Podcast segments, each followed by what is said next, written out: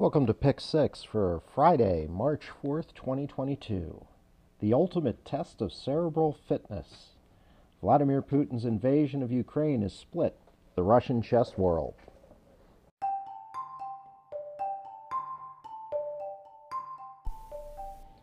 I mentioned yesterday the governing body for chess said no official competitions or events would be held in Russia or Belarus in the wake of the Russian invasion of Ukraine. That Russian competitors, many of whom have cozy relationships with Vladimir Putin, have come under scrutiny worldwide is something I've covered quite a bit in this space. It is particularly evident for U.S. readers in hockey, where the story surrounding Alex Ovechkin has gone from his historic pursuit of Wayne Gretzky to the fact that he has traditionally been a strong supporter of the Russian leader. But there's something unique about chess, a sport or game long intertwined with Russia, finding itself torn over the invasion. A Wall Street Journal article looks at that in great detail. The governing body is based in Russia. Its head, a former Russian deputy prime minister, Russian chess grandmaster and former champion Garry Kasparov is vocal Putin critic. Another former champion, Anatoly Karpov, voted for the invasion as an elected member of the Duma. Few images evoke the Cold War like chess. The chessboard symbolizes the world, leaders and spy masters moving pieces, a grand strategy unfolding. The opening of the James Bond film From Russia with Love solidifies that image, the plot itself unfolding like a chess match, the plan instigated by the Czech grandmaster Kronsteen. The battle between East and West played out in real life as well. When Bobby Fischer beat Boris Spassky, it had the same impact as the miracle on ice, the American defeating the Soviets at their own game. Heck, there was even a Cold War musical, Chess, about a love triangle between two grandmasters, one American and one Soviet. Musical's best known today for a song that got a lot of radio airplay.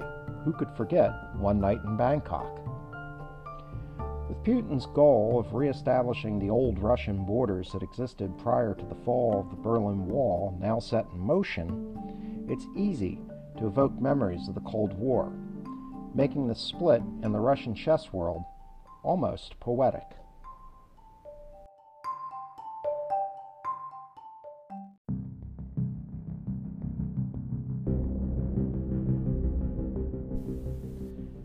With that, here's your Friday Six.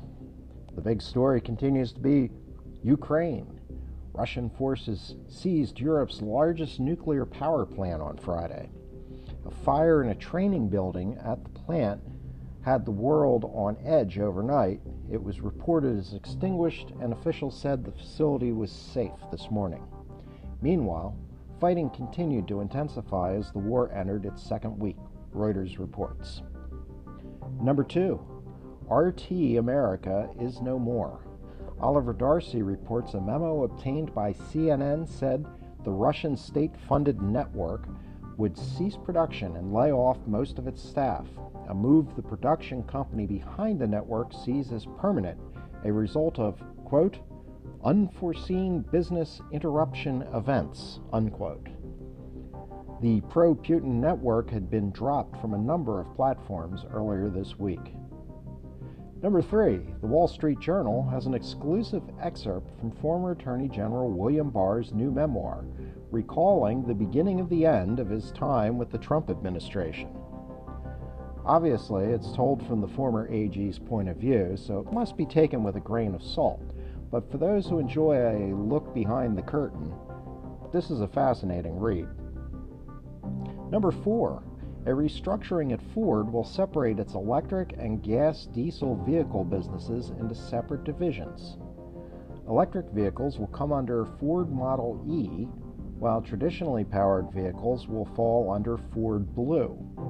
According to AutoWeek, the move was inspired in part by the success of the smaller teams that developed the all electric Mustang Mach E and F 150 Lightning pickup. Number five, hundreds of truckers are meeting right up the road in my backyard today as protest convoys from New England and California join up before making their way to the D.C. area this weekend in a show of protest against pandemic related government mandates. And finally, the number six story on the day ESPN's Buster Olney has an interesting analysis on how Major League Baseball, the Major League Baseball Players Association, must get their priorities straight as the lockout looms over their sport. It's an objective piece, which is refreshing given so many reporters seem to be in the players' pockets in this mess.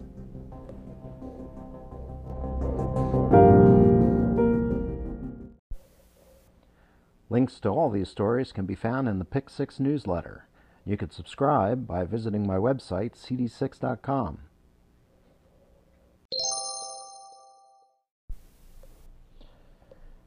You do not have to wear those masks. I mean, please take them off. Honestly, it's not doing anything, and we've got to stop with this COVID theater. So if you want to wear it, fine, but this is ridiculous.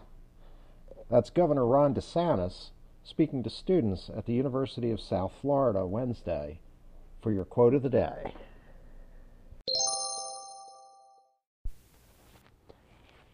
If you found this podcast and want to follow the conversation, don't miss out. Stay informed. Visit my website, cd6.com, where you can subscribe to my newsletters and follow along on social media.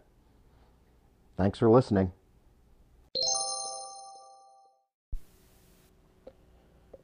Don't forget, Pick 6 takes the weekends off. Catch you on Monday.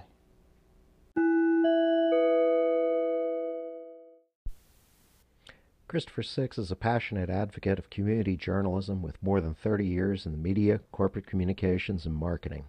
An award winning designer, columnist, illustrator, photographer, and newsroom leader, he is a respected voice in journalism ethics.